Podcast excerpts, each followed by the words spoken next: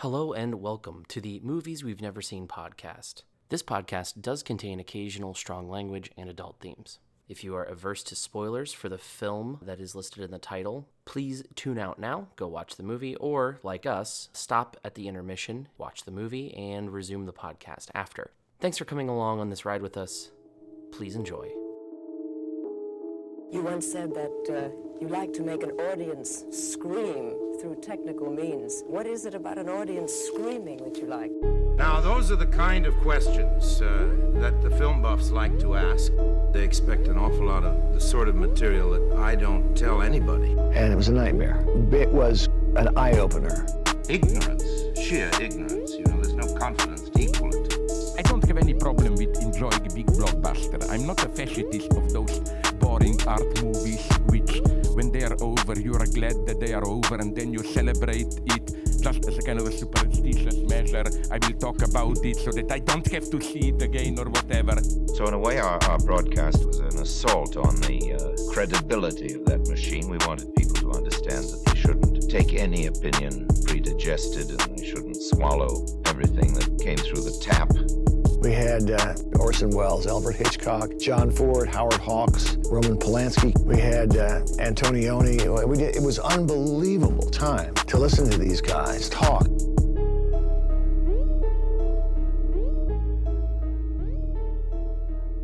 Hello and welcome back to the Movies We've Never Seen podcast. I'm your host, Mike, and I'm here with a solo episode. I am watching The Double, directed by Richard Ayoade. Yes, the Richard Ayoade, the, the hero uh, of the IT crowd, Moss. If you haven't seen that TV show, you really should watch the IT crowd because it is just a phenomenal uh, TV show. But we are going to be watching The Double, which is from 2013. Uh, it is starring Jesse Eisenberg, and I'm to butcher this name. I honestly don't know how to say this name, but it's Mia Wasikowska? Wasikowska? Was it Wachowska? Wachowska? I don't know. It's a Polish name, so I assume you just like yeah, Wakowska. I don't know. Maybe I, I'm not sure how you're supposed to say it. I've never heard her actually saying it, uh, or anyone for that matter. So, uh, but I have seen her in other films. Uh, this is from 2013. Um, I've been wanting to see this for a while because I am, as I mentioned before, uh, well, not really mentioned before, but in, implicated before, that I am a fan of Richard Ayoade. Uh, he's a very funny man. And I have seen another one of his films before. This is, I believe, his second feature length film, his first one being Submarine.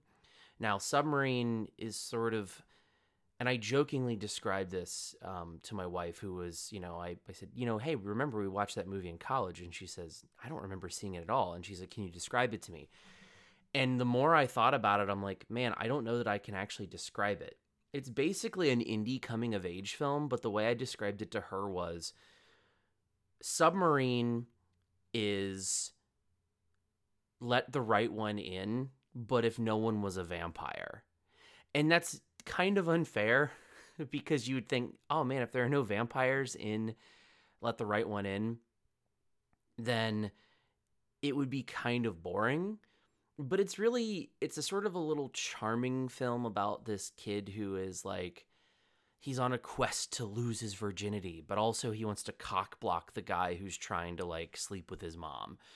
It's kind of a slight dark comedy and almost like a weird teenage drama it's not great but it's not bad like it kind of shows that he's got some chops for directing because weirdly enough, and I didn't know this, but um, Richard Ayoade directed just a ton of music videos. Like he did some for the Yeah Yeah Yeahs, the Arctic Monkeys, Kasabian. Um, so he does do a lot of like stuff like that, but his visual style is kind of like subdued, um, very much sort of. It feels Korean to me, like sort of like I'm watching a Korean film, like those sort of like somber tones and the sort of longer shots, the sort of settling on one character for a while and quiet moments. It, it feels a lot like that. So he does have some chops as a director as far as features go. but this one was definitely one of those movies that I did want to see when it came out, and I just never got around to. So, what is the double about? Well, you can probably kind of guess here, but I'm going to read you the synopsis for it, and you know, it makes sense once we do that. So, a clerk in a government agency finds his unenviable life takes a turn for the horrific with the new arrival of a coworker who is both his exact physical double and his opposite, confident, charismatic, and seductive with women.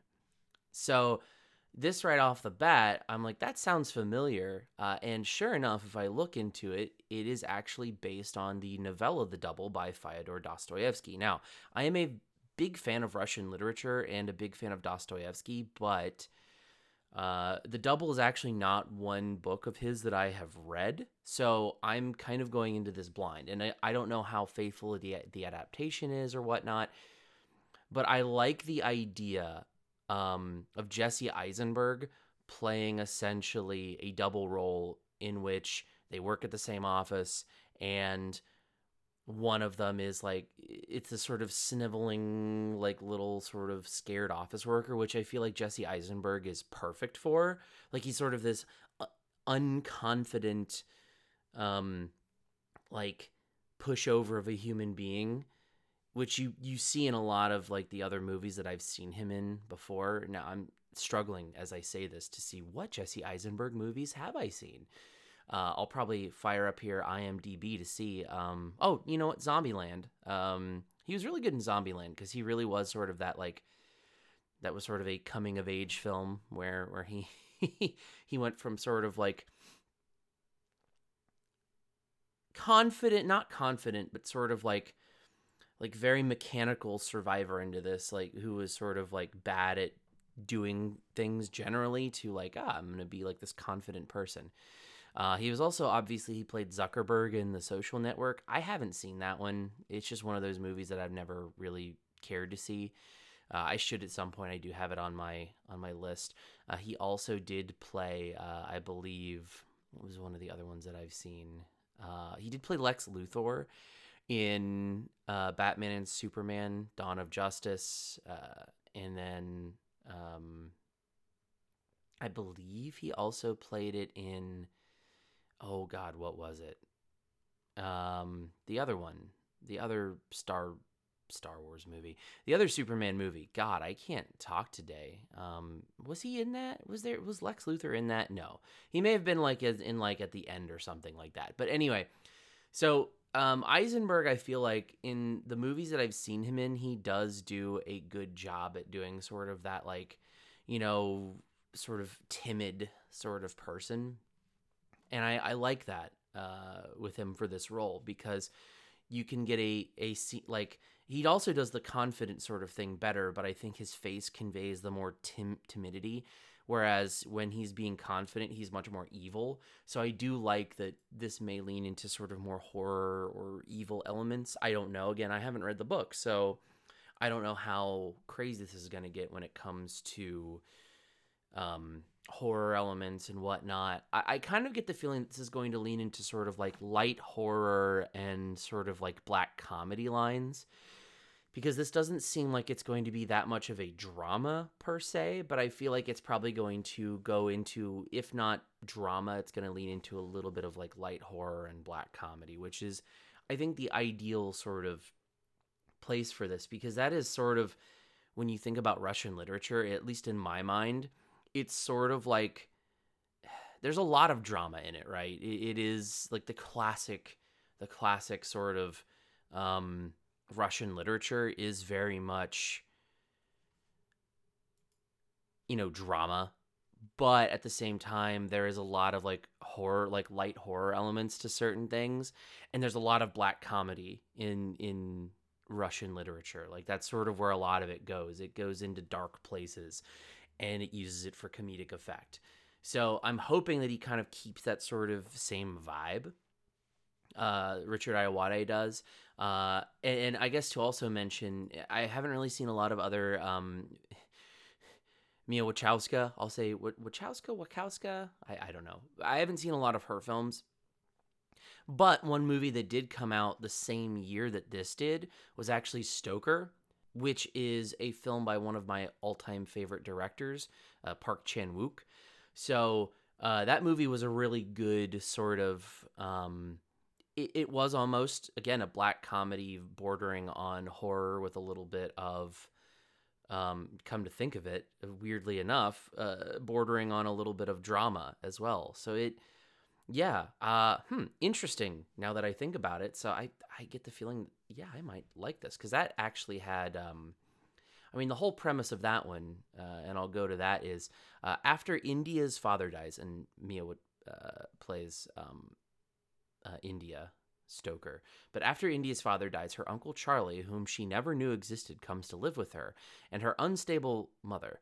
She comes to suspect this mysterious, charming man has ulterior motives and becomes increasingly infatuated with him. It's, um, there again, there are some elements of horror, there are some elements of drama, there are some elements of um, black comedy. So it is kind of in that similar vein, and I really liked her in that movie. So I'm very much uh, now that I'm seeing the parallels there, I liked Stoker a lot. If kind of Ayoade has sort of a similar vein coming here, this feels like it's in that same sort of genre. Because Stoker, I wouldn't classify as um, horror, and I really wouldn't classify it as comedy, and I really wouldn't classify it as drama. It's somewhere where those things meet in this sort of odd genre of. All right, well, I mean, because like you can say that you're going to go see like an action film, right? Like or a comic book movie or or or like cuz there's overlap, right? You know, oh man, I'm to go see The Batman. Uh and you know, and people say, "Well, what's that about?" Well, it's about the Batman. And then if people really don't know what Batman is, you can tell them, "Well, it's basically a hero movie where he beats up a bunch of people and he's maybe a detective." And it's like, "Oh, it's an action film." Okay, yeah, sure, great. Uh, I'm gonna go see a buddy cop film. Great, it's an action film. Oh, I'm gonna see this movie where this person is haunted by X, Y, and Z ghost of their, you know, dead uncle twice removed or something. Oh, it's a horror film, you know? But like movies like Stoker and I guess The Double really sort of defy a lot of categorization because they are just sort of odd in that they don't really follow a more traditional archetype of a film. Now, maybe I'm wrong here, and maybe Stoker is like, maybe that sort of black comedy meeting a little bit of drama, meeting a little bit of horror that is just, you know, a drama or a thriller.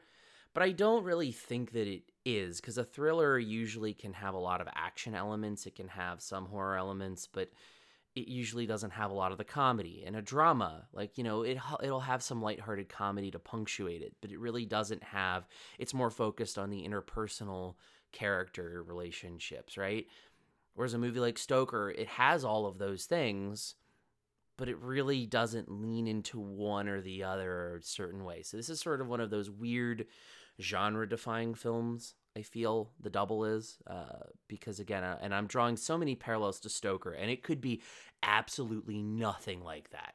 I'm hoping that's the way it goes because again, I've in my mind now inexorably linked the two because they came out in the same year with one of the same actors and or actresses, I should say, and it's got i'm hoping that the one has vibes of the other because that's kind of what it is so i i, I don't know again this is the movies we've never seen podcast. I've never seen this movie. Um, but i'm going to read you a little bit of trivia since i don't have a guest on today. I'm going to read you just a little bit of trivia from the double and we're going to see sort of where it goes. So let me just scroll through imdb and find trivia. Oh also one other thing to uh, note here. So this movie does have, um, uh, just looking at the cast list here, um, has no one else that I really recognize. Um, it's it's just like well, actually no, I take that back. I recognize people's faces. So this has Wallace Shawn, who plays Mr. Papadopoulos, who is the guy who is from um what's that movie the the princess the princess diaries i was going to say no it's the princess bride they're the same movie um get over it people whatever um the princess uh, Diaries is better than The Princess Bride. Who cares? Um, that's not true. Uh, Cary Elwes is great, but I think that movie's overrated. Ha! Suck it. But it's got him in it. Um, the guy who does the oh, you just, you know, it's the oldest trick in the book or whatever it is, or like you just made one of the classic blunders or whatever the line is. It's that guy. Um, and you know, it's got a lot of people that I recognize their faces. I just don't recognize their names necessarily. So I'm gonna go down here to um trivia, right? And also this is not the double uh starring Richard Gere and Topher Grace, as I am just made painfully aware of of its existence. I forgot that this thing was a, a thing.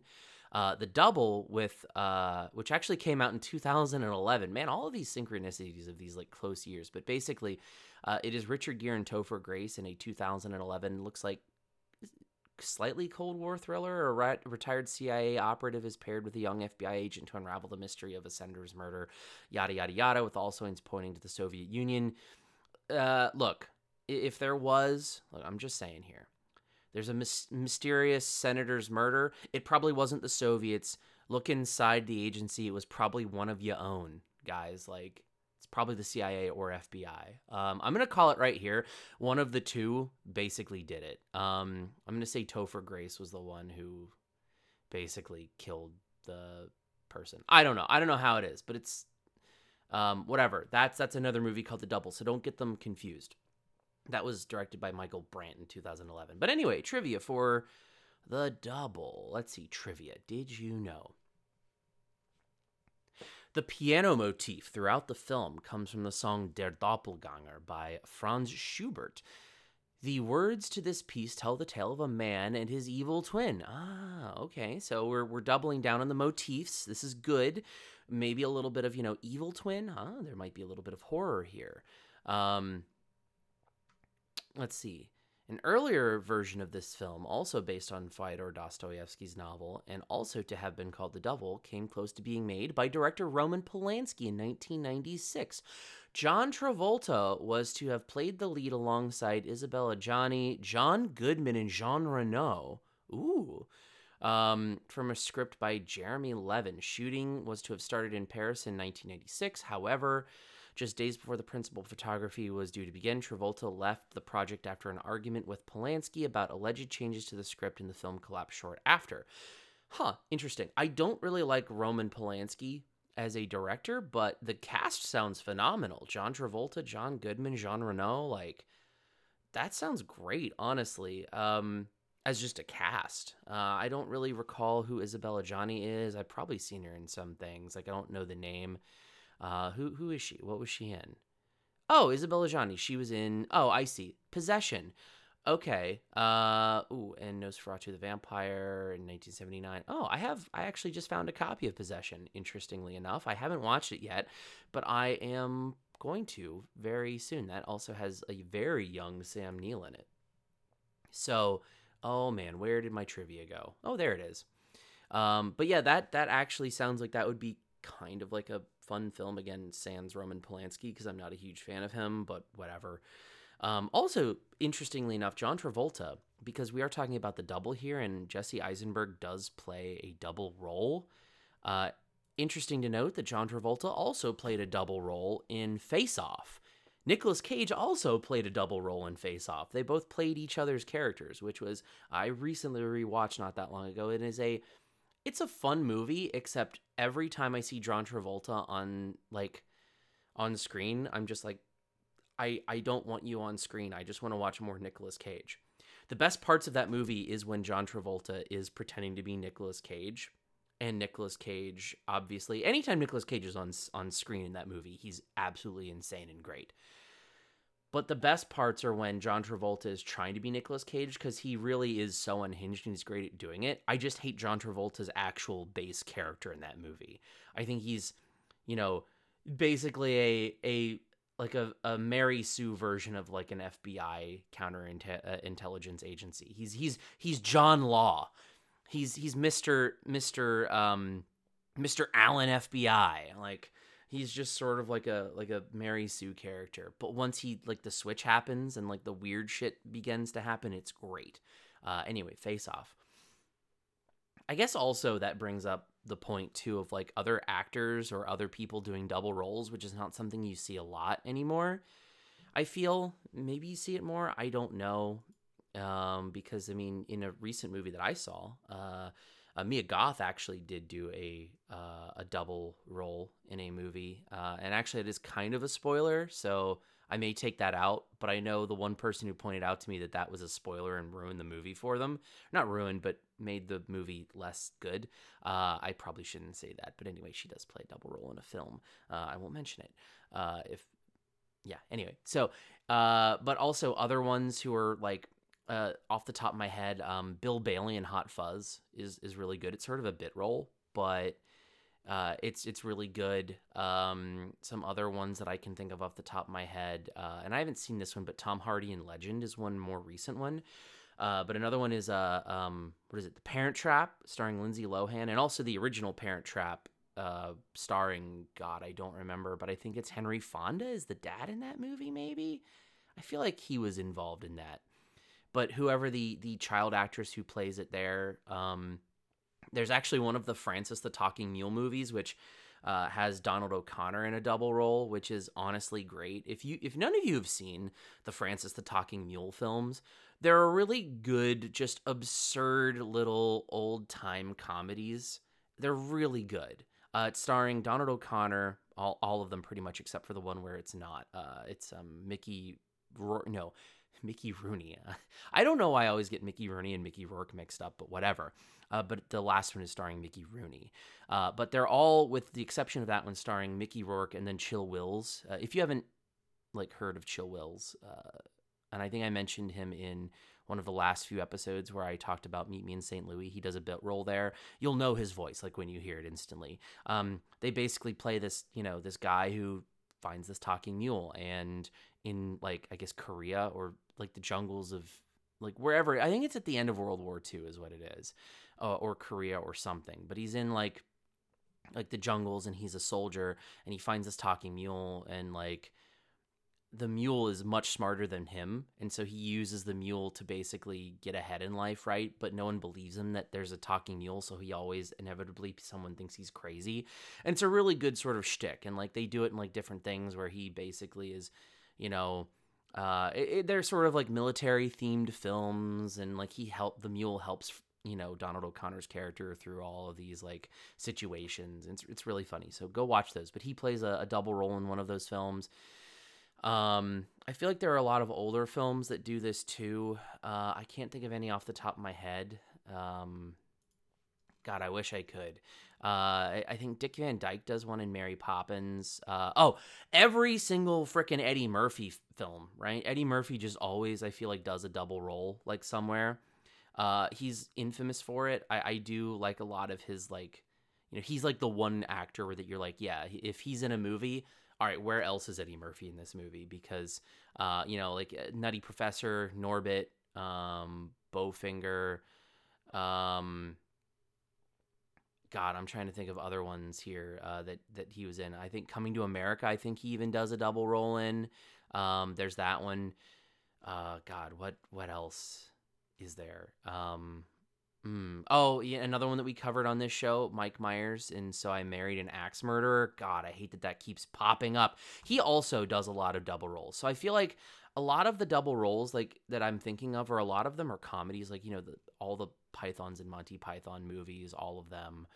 Um, God, who else? Um, there's a, what's the famous one that I'm thinking of here? Um, I think Alec Guinness didn't. I think he played like not even a double role. I think he played like there was a movie where he played like 50 people. like I don't know, but I feel like there was like a famous one where he plays a bunch of um or no. I don't know. It was like Alec Guinness somewhere. Uh, there was like another actor that played a bunch of other movies. But anyway, yeah, and there's um uh, Peter Sellers in Doctor Strangelove who plays like about four different characters or something. Uh, Charlie Chaplin plays some double roles, especially in like The Great Dictator. So like like double roles tend to, at least from my perspective, be a very sort of more like they lean more into comedy. So again, that maybe brings me back to this sort of idea of hey, this might be a dark comedy, but I don't know. I'm I'm I'm wishful thinking. Uh, that was just one bit of trivia, I guess, and I've I've gone on tangents. I'll, I'll read another one here, um, and then I'll go watch the movie. But let's see. The first line of Yasmin Paige's character, uh, Melanie, is "idiot." Exclaiming, uh, or exclaiming idiot, uh, which is the title of another novel by Fyodor Dostoevsky, the author of the novel novel upon which this film is based. Okay, yeah, so there's many references to Dostoevsky. This is clearly going to be a thing. Let's see.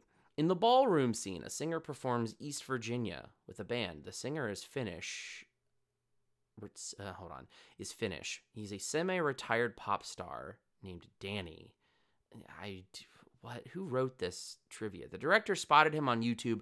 The band is the backing band the islanders. Okay so Ayoade, like he's got an interesting weird taste in music so i'm wondering like yeah this this could be interesting uh, to see here. Let's see. James fox the colonel is the father-in-law of the director richard Ayoade. he has been married to his daughter lydia fox since 2017 oh okay interesting.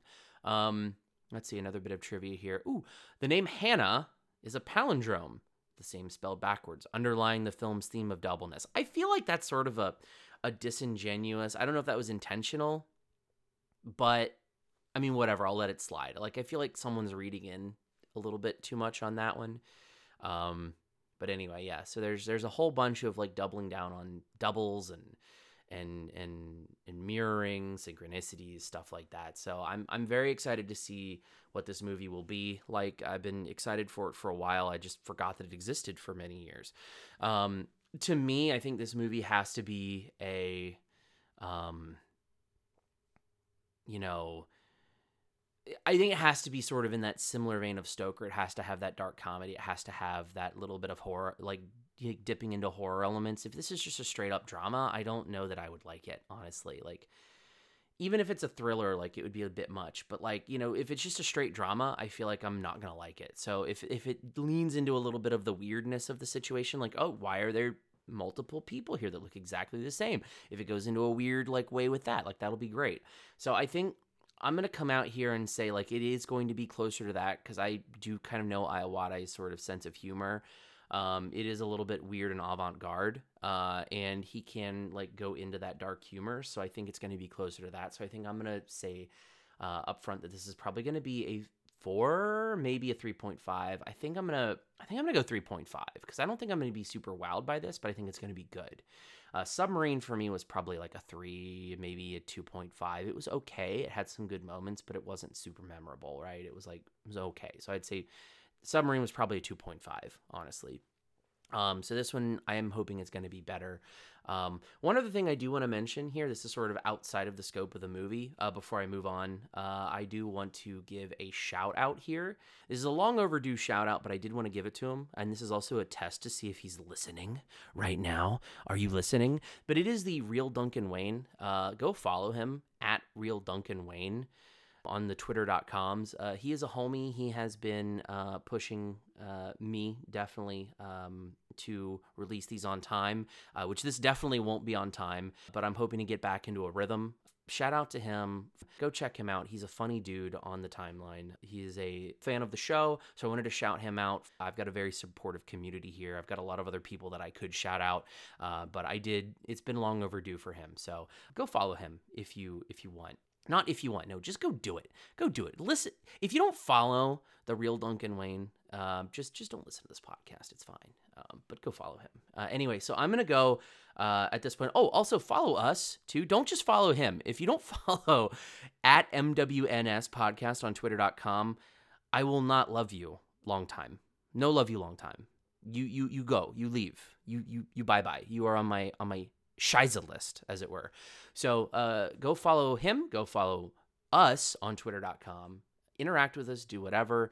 Uh, and I will see you, I guess, on the other side. We'll see if Richard Ayoade is the double, starring Jesse Eisenberg and Mia Wachowska. Wachowska. Um, was something to the. I'm gonna keep getting this wrong till the Wachows come home. I don't know. Uh, we'll see what it is, and I'll see you guys on the other side. Peace. It was this person who'd been following me around for a while. And I'd always see him no matter where I went, like at the office, on the subway, by my apartment, you know, in that little underpass thing by the apartments, he'd just be there. watching. I'd like to introduce everyone to our newest coworker. Soon, you'll have my job. Hi, creepy guy. You have to go after what you want. I would tear the asshole off an elephant for a piece of trim I wanted that bad. If you don't tell her what you actually want, how can she do her job? My god, when was this? You want to put your hand on their lower back. Not the ass, they sometimes get upset about that, but just above it. It shows that you're interested, but that you can push them down the stairs at any moment. No, no, no, no, no, stay away from me, stay away from me. No, no, no, no, no, no, sir, he stole my case. Did you notice anything strange about him? I mean, did he remind you of anyone? Did he follow me around because he lived in the same building as me and he got fixated? Or did he get fixated and then move in? This guy just started. Why can't you work like that? I mean, maybe he just wanted somebody to notice him. You know, a person can get really sick of just floating by and. You pervert. James told me everything about you and Melody. And I couldn't see the type of man that I want to be versus the type of man I actually am, and I know that I'm doing it, but I'm incapable of doing what needs to be done. I'm like a Pinocchio. I'm a wooden boy, not a real boy. Hello and welcome back to the Movies We've Never Seen podcast. I'm your host, Mike, and I am back from watching The Double from 2013, starring Jesse Eisenberg and Mia. I still can't pronounce her last name. Uh, Wasakova, Wasakowska, um, Wazowski, Mike Wazowski, uh, and directed by Richard Ayoade. Man, I really like this movie. This kind of surprised me. I was hoping it would be good. I think I gave this a 3.5 before uh, at the other side of the break. I don't know. My brain has been mush recently, but this movie was really good. It actually really wasn't what I thought it was. I was thinking this was going to be more of a standard, straightforward, sort of like double person. I, I don't know, like a standard double role. No, this was bordering on weird surrealism and uh and like I'll say this, it was it was uh, a Russian novel via Terry Gilliam's Brazil. And what I mean by that is it was set in this weird dystopia that very much was reminiscent of The Office scene or The Office sets from uh, Terry Pratchett's Brazil. Uh, if you uh, are unfamiliar with that, we did do an episode. Uh, I did that with uh, shout outs to um, Unmutual Citizen. Um, she was my co host on that episode. Um, but we watched that one. And this movie was if we instead of focusing on the character of Sam, like in uh, in that movie, uh, basically we focus on you know like someone else from the office. We would focus on Jesse Eisenberg's character uh, of of Simon, and essentially what happens is like it's it's like from the minute one of this movie, it is just such a weird, surreal world that he is creating. And it really does make sense because after having seen a lot of what Ayoade does, and I wasn't really taken aback by this, but I can see why some people would be, is that this movie is very stylized and surreal. It's not set in real life. It, it is very much, you know, what you think of when you think of sort of Russian literature, but then at the same time, it is like, it takes those tropes of this sort of you know that you have there and then it turns it into surrealist imagery like it wasn't necessarily like you know sam's character in brazil or i think it was sam god i don't remember now. It's been months now since i've watched that thing and i'm bad with names. But instead of his character sort of basically doing using escapism to essentially try to you know make that his real world and his real life like he finds like this angel that he becomes obsessed with and she wants nothing to do with him. There's a very similar theme there. There is um this woman who jesse eisenberg's character simon is obsessed with and it's uh um uh mia wasakova and she nor almost anyone else in this entire world notice him until one day when you know he starts getting a little bit you know like hey you know he's he's he's coming out of his shell to her he then so- soon finds that sort of rocked by the arrival of this other person who looks exactly like him. No one notices it. And it's like, is it magic? Is it just whatever?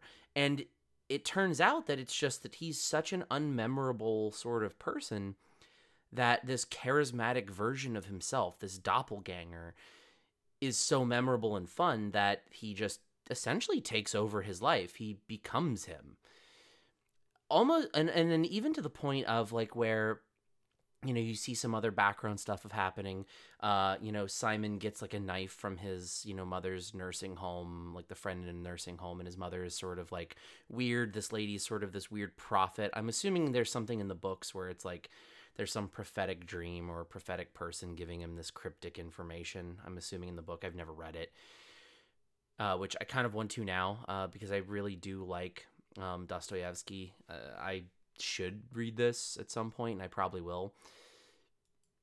But it very much does have that feel of Brazil and also the feel of Russian literature. There was also sort of like this weird surrealism that you have from like Anna Karenina. We also did an episode on Anna Karenina a while back. Listen to that one; it's a good episode. Um, but Anna Karenina did some really unique things too, where it was not just a standard retelling of a story which I think is a really good thing with these Russian novels because Russian novels are very much character studies. And while I don't like character studies, the Russians do it in such a way that they add in so many weird and unique things that I think this one and also Anna Karenina did it in such a good way that they're adding sort of layers to it. Whereas Anna Karenina did it as almost a real life stage play, where real life and, and stage play sort of blurred and sometimes like the real life stuff like you couldn't tell what was real what wasn't. Um, you know everything in the city sort of seemed to be on a stage. Everything out in the country seemed to be real and there was sort of a dichotomy there. What happens in the double is that instead of you know like sam from brazil uh, or even um, uh, not vronsky but um, uh, oh god i can't remember his his character now but um, uh, Dom uh, Domhnall Gleeson's character, uh, Levin. Levin, that's it. it. It wasn't necessarily so. Levin sort of went. You know, Sam sort of escaped from the world to escape from his prison, his nightmare, right? Domhnall Gleeson sort of escaped from what wasn't necessarily. He escaped from into reality, right? And this was a little bit closer to what happened in this movie in the double is that essentially everyone was forgetting him. Like his whole thing was that he was so forgettable that he almost wasn't a person. Like he became not a person. Um, you know, there was no record of him even existing. And so like he essentially was trying to bring himself into this real world. Now, it's sort of debatable whether or not you know the the doppelganger character that was played by Eisenberg was real or if he was some sort of figment of his imagination, whether maybe it was like a fight club thing where it's like, you know, hey, these people are the same, haha. Or maybe it was just that the, you know, there was some sort of other inextricable Russian magic or something, unexplained whatevers. Because at, at a certain point, like whenever um, Simon uh, hurt himself, you know, he hurt his doppelganger too, or wherever the doppelganger got hurt, Simon got hurt. So in the end, he finds this really ingenious way of basically staying alive and killing the doppelganger.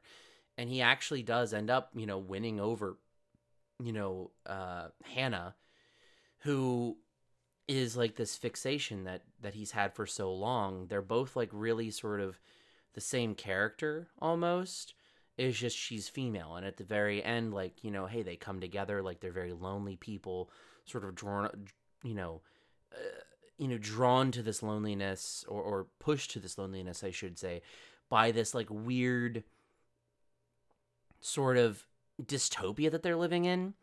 And again it's very brazil. Like like i was struck with how much i was comparing this movie with brazil. Like there's even like some of the lighting in this film that Ayoade uses while it doesn't necessarily like you don't necessarily have like a big samurai fight like you did in Brazil, you do have like other surreal moments where like when uh, Hannah walks into a certain scene, she's she's in the limelight. She's definitely like backlit. She's she's prominently featured. The lighting plays a very important role in this movie. Um, I do also really like a lot of like the like the tracking shots, the the camera work that Ayoade does. He does a very good way of visually essentially emphasizing the absurd with his camera work and also emphasizing what you're supposed to be looking at and what you're not supposed to be looking at. Because whenever sort of you know Jesse Eisenberg is, you know, playing as Simon um essentially or you know, he's sort of a lot of the times in the shadows, he's more shadowed generally speaking um, when it's James, you know, you see him a lot more in full, vibrant colors. You see more, not necessarily, it, it's subtle, I think. But there are, you know, the lighting is different for both of them whenever they're being shown. So you can kind of tell which one is which a lot of the times. And it's really good. Um, and you really feel for poor Simon, right? And James is such kind of like this douchebag. It's a really good role that Eisenberg plays. Like he really nailed what happened here. You really feel for him because at one point he saves Hannah because he's sort of like, you know, you also have elements of Rear Window there too where he's sort of peeping Tom on, you know, in on her. Um and you feel so sorry for him because he basically saves her from suicide because she finds out that James she's kind of like infatuated with, right? Is essentially banging anything that can move. And she finds this out. She doesn't want to go on because she thought he was a good guy. She really liked him. He was charismatic. Uh, apparently, she gets pregnant by him, I guess. Uh, and then she tries to kill herself, which kills the baby. But Simon saves her. And then she basically says, like, I don't, I won't have the courage to do this anymore. You should just kill yourself because I hate you and like he gives her these like two last two things and he goes off to sort of do like you know you're not sure what he's going to do. And he just wants to enter back into reality. He wants to be a person himself right? He just wants to get rid of this double this other person who's been ruining his otherwise you know kind of boring life really. But it's it's his life right? He wants it back no matter how boring or dull it is. But i think he's also learned some things from James, the doppelganger, in that, you know, he knows sort of like, you know, he knows to at least, he's not going to change and be a jerk, but he wants to basically throw himself out there more. He he knows that he needs to be more confident. He knows he needs to talk to this person because he's found a soulmate even though he doesn't think so. But she tells him to go kill himself. And then she, it's so depressing and sad. And then she finds that, you know, a long time ago he got her these earrings you know, because she'd gotten her ears pierced for the first time in like in her 30s. And she's like, Who does that? And he's like, You know, I'm going to get you this gift. And he doesn't give it to her. It's a whole thing. He gets thrown out of a mandatory company party because his ID doesn't work. It's it's all sort of like real like nice little touches to this movie that just make it sort of flow and feel nice, all while being super surreal and fun. And then like the ending, it's it's you know he finds a really interesting, fun way of essentially you know that's foreshadowed earlier in the film of essentially getting rid of this doppelganger. I don't really want to go into it too much. You guys should have watched the first part of this movie if you you know if you could, but really look it up because it's really ingenious. Like you you kind of see how it should go, and once it starts happening, you realize oh they foreshadowed this. This was really good. Um, this way of getting rid of this doppelganger and getting the girl, but she realizes that he's also been saving like her art because she's an artist. I don't know if she's been like cutting her fingers and drawing in blood because that's what it seems like she's doing. It's kind of weird, but maybe I don't know. She then basically like rips all of her art up and throws it out the trash and then he basically goes out, gets it and fishes it out and saves it and he puts it all back together. And so she gives him after she says that he should kill himself like this book of the art that she saved and she realizes no, this is the person that I should be with. You know, he's lonely just like me. Like you know, it's like, hey, he's just like me, haha. Um, you know, and he's like not that bad of a guy, even though he's kind of creepy and weird and really socially awkward. But it, it's, I feel like it really just does encapsulate, like when I read Russian literature, it does feel kind of surreal, like it's not real life. And I feel like when when it's in a style such as this, or even Anna Karenina, showing that sort of dystopian sort of future that a lot of those Russian authors sort of like, you know, they saw into the future or they were living under communism or whatever like they were like looking at this sort of um rough, hard life ahead of them. You know, that basically they it feels surreal when you read it. So when you have a movie that really leans into the surrealism, it is very very nice to see. And also it was fairly darkly comedic at some points. Now sometimes they did just throw out a joke here and there and it was a little bit not necessarily bordering into cringe comedy, but it was, you know, you know, uh, something like if I was like down bad for some somebody like that and he didn't say down bad because that's more modern, but you know, if I was down bad for a girl like that, I would rip out an elephant's asshole to get to it. Like it was kind of funny and shocking that it just came out of nowhere. There were nice other little sort of like moments where it was like darkly comic. Um, the cast, the supporting cast was good. There was even like this little, and I didn't realize because he wasn't in the cast. Uh, Chris O'Dowd's in this. Uh, Richard is um, uh, uh, co-star of the IT Crowd. I always love seeing Chris O'Dowd in a role. He's good.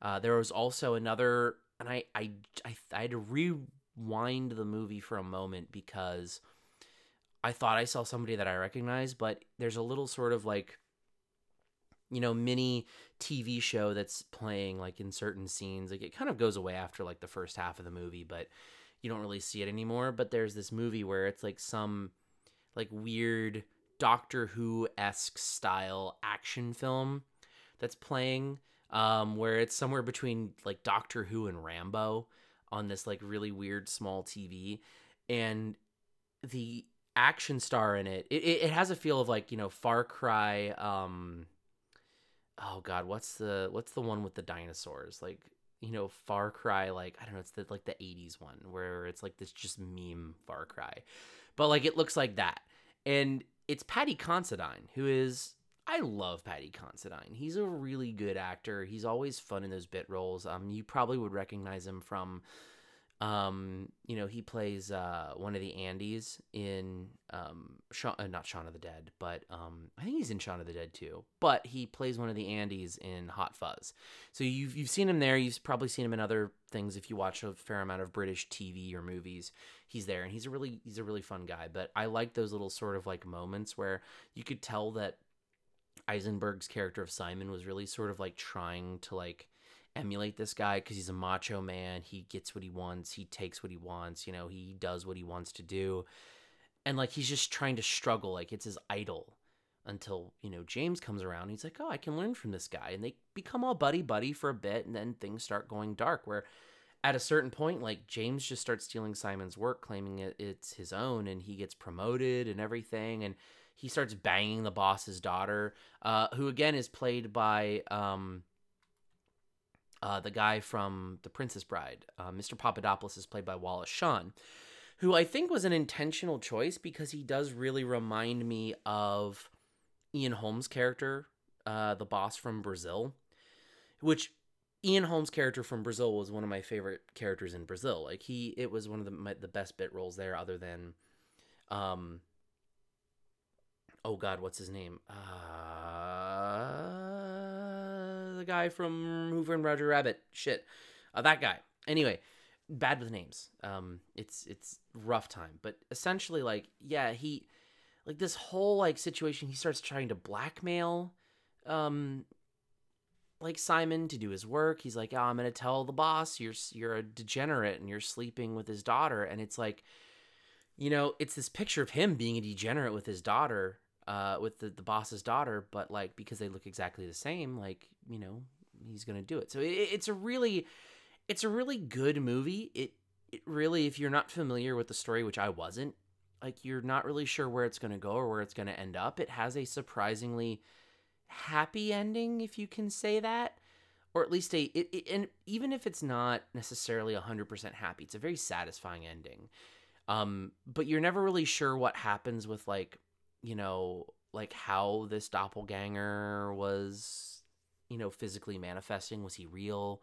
Was he like some sort of like weird egregore created by this thought form of you know that Simon created of like a confident self. Like eh, that's kind of what I assume he is is that he is literally just sort of like this weird thought form that Simon created because he is so fixating on being a more confident version of himself that he created an egregore that he could only kill, you know, you know, in a certain way. And and I think that that's maybe what this was. Now again, I don't know how weird the book gets in the you know of the double actually you know Dostoevsky's version uh, of it, but it really is just a charming film and charming in a weirdly dark surreal way. You know, like I I laughed.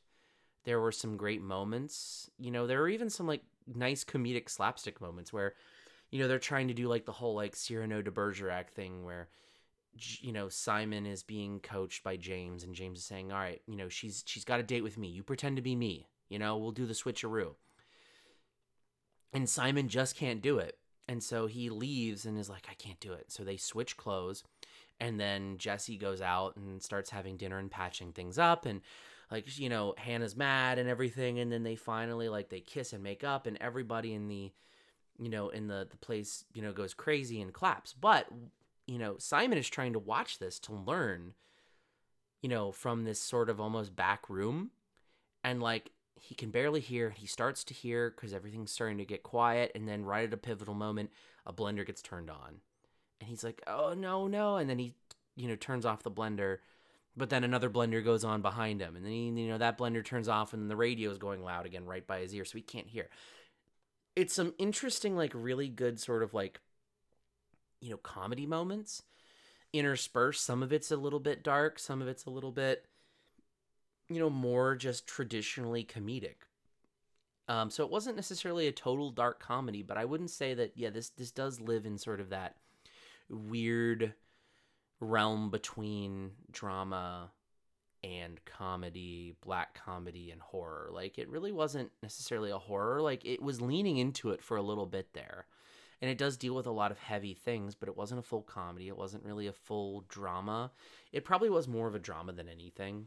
Um, but it did lean into those other aspects quite a bit, which I I really enjoyed it. It was a very offbeat sort of book adaptation, and I want to read the book now. Honestly, um, again, I I probably would have read this eventually anyway. Uh, it just I never really picked it up and read it. I love Dostoevsky, but I know this is you know obviously one of his more famous novellas, and I've heard of it, but I've just never read it. It just never really you know was one that I just picked up and read for some reason. So. Uh, I don't know. I, I would very much recommend this movie. It did surprise me. I don't think it was perfect. Uh, there were a few moments where it was really just hard to follow. And I think that, again, the sort of surrealism, even though I was hoping that it would be there, that Ayoade puts into these films, it wasn't like super like, you know, out there Pratchett, not Pratchett. Not I keep saying Terry Pratchett. I want to say Terry Pratchett, but it's Terry Gilliam. Um, I mean Terry Pratchett's pretty surrealist too, but Terry Gilliam is very surreal. It wasn't as surreal as something like that, but it felt very much like an homage to that. Again, to it had moments of Rear Window, but I think a lot of this movie had to do, uh, you know, as far as from a directorial standpoint. You know, there was a lot of like the soundtrack was very forward. You know, it was like some of it was like weird Japanese covers of Russian songs, is what it seemed like. I couldn't tell, but it was, you know, fun.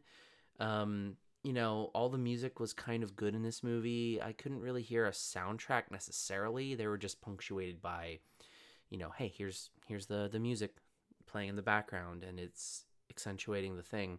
Um, I feel like it was sort of more of an ambient soundtrack than anything other than the actual like kind of quote unquote popular music that was in there. But the lighting and the camera work really emphasized a lot of the surreal nature of this movie because it was just you know, you know how like in in a Wes Anderson film, Wes Anderson kind of like you know, he'll introduce a character and it'll be like, ah, they're in a spotlight right? It's like that, but slightly more natural. It's less less stage play than Wes Anderson, but not necessarily real life where it's like, you know, someone new walks on in the scene and like, "Oh, hey, we're trying to be natural here." No, it's it's somewhere in between the two where it's it's meant to be this weird surreal world that almost you feel like could exist, but for some reason it's just it's so out there and bizarre that like it can't possibly, right? But all the characters are real. Um, some people, like you see in other double roles, um, there's like the guard who um, uh, is playing a double role. Uh, like he also plays like a, I think a nurse in a hospital or something, or a cop or something. I don't know. it, like it, there's just a lot of like good moments in this movie and i would very much recommend it if you like again a little bit of dark dark comedy um some drama inter you know interspersed with with some comedy and you know delving into horror aspects it was it was just a very weird film and it was charming in a dark way and that's what I'll say. I know that some people will not like this at all, and I know some people would just go crazy over this. I think the reason why it probably wasn't, you know, bigger is that this was an art film. Like it really was. It it but it was a it was an art film in such a way that, you know, you really did feel for this character. You really, you know, you felt for Simon.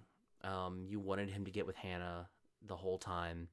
You were rooting for him.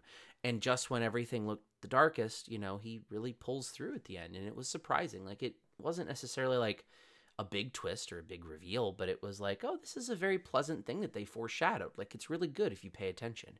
So I would say, uh, I think I gave this a 3.5 before. I think I'm going to give this a 4.5. It was a very a very interesting movie, uh, and I would watch this one again. Uh, I, I want to watch this one again just to kind of catch everything.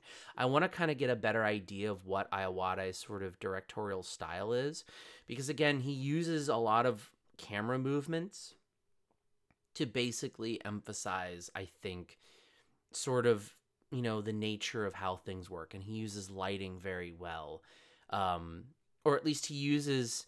It feels almost like expressionism somewhere between like sort of a Dali Dali esque, uh, you know, uh, Terry Gilliam sort of style surrealism, and then you know like a uh, like a German expressionist sort of lighting scheme where you're you know you know you've got like a character who's you know popping into frame and he's you know all you know lit backlit but instead of being backlit he's you know they've got halos or they've got like a backlight from you know either underneath or above. It's not necessarily backlit it's just sort of a different lighting scheme depending on the scene and it's it's i think it's really fun.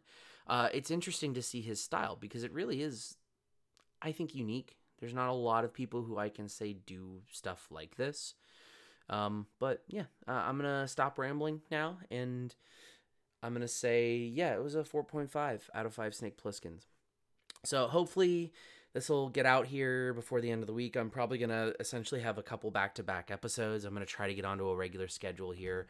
I know I told you guys that it's been a little bit weird with my schedule. Um, you know, especially coming up in June. I don't know how you know how much time I'll have uh, to really sort of get back, especially after June, like in the you know July's and whatnot. It'll be probably weirder even. Um, my wife and I are having uh, another baby, so it's just going to be bizarre. I've had some scheduling changes at work, so uh, I have less time to actually edit these uh, and put them out. So that's why I'm doing a few more, you know, solo episodes. I do have other content coming, uh, you know, with guests. So, like I said, uh, hopefully you enjoy this. Hopefully you enjoy all the content. I understand some people like certain things more than others, but uh, either way, if you want to see anything or have any sort of requests, or you know just want to get in touch or say, "Hey, Mike, I hated the double. You're wrong and an idiot." Uh, but I guess follow me on Twitter at MWNS Podcast and make sure that when you do uh, use code MWNS at checkout, and also check us out. Uh, I recently did a, a crossover episode.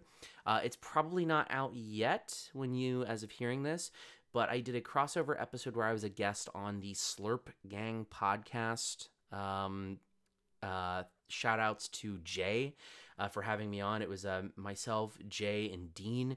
Uh, it was a blast being on with those guys. We talked about our top five 80s uh, dudes rock films. Uh, we had a lot of good conversations. Uh, I basically spoiled the ending of our Godfather episode that we did, the first episode.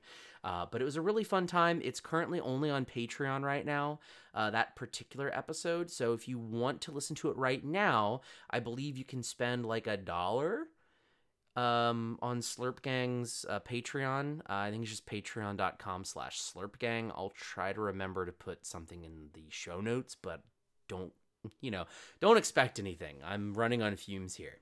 So uh, go over there, throw them a dollar, and listen to the episode early. If not, you can wait like two weeks, I think is what they said. And you can just listen to it for free on Spotify or wherever you get your podcasts. Uh, but again, it's Slurp Gang. Shout outs to Jay for having me on. Um, it was a really fun time. Also, shout out to Dean. Um, you know, 100% brother, uh, right there with you. Uh, uh, listen to the episode um, whenever, uh, and then you know those guys are pretty cool. Uh, and then I guess just you know stay tuned for what's coming next. Hopefully we release every week and I can get back onto a regular schedule. So uh, again, thank you all, and we'll see you in the next one. Bye. And I wonder if it really was. I think it was always was show business. I think they were pretending to be factories, and it was still show business. I heard myself speaking these terrible corny lines, and there I was stuck with $350,000 worth of show that I had to get on somehow. Plus, at the time, oh, they were real jerks. Pl- pl- plus, plus, at the time, really pieces of work. Pl- pl- plus, plus, at the time. Did you see Armageddon? I assure you that I would rather have been shot. Plus, plus, at the time. Did you see Armageddon? I assure you that I would rather have been shot. I really did, because he was a monster. But they all were, or almost all of them, those guys. He came on as a monster, you know. He snarled at you, you know, like that. Pl- pl- plus, plus, at the time. He was a monster,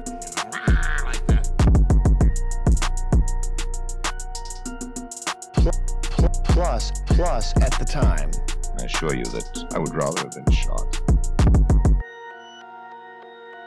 Follow us on Twitter at MWNS Podcast or contact us at MWNSPodcast at protonmail.com. All music used in this episode is produced by Yung Kartz and used with license.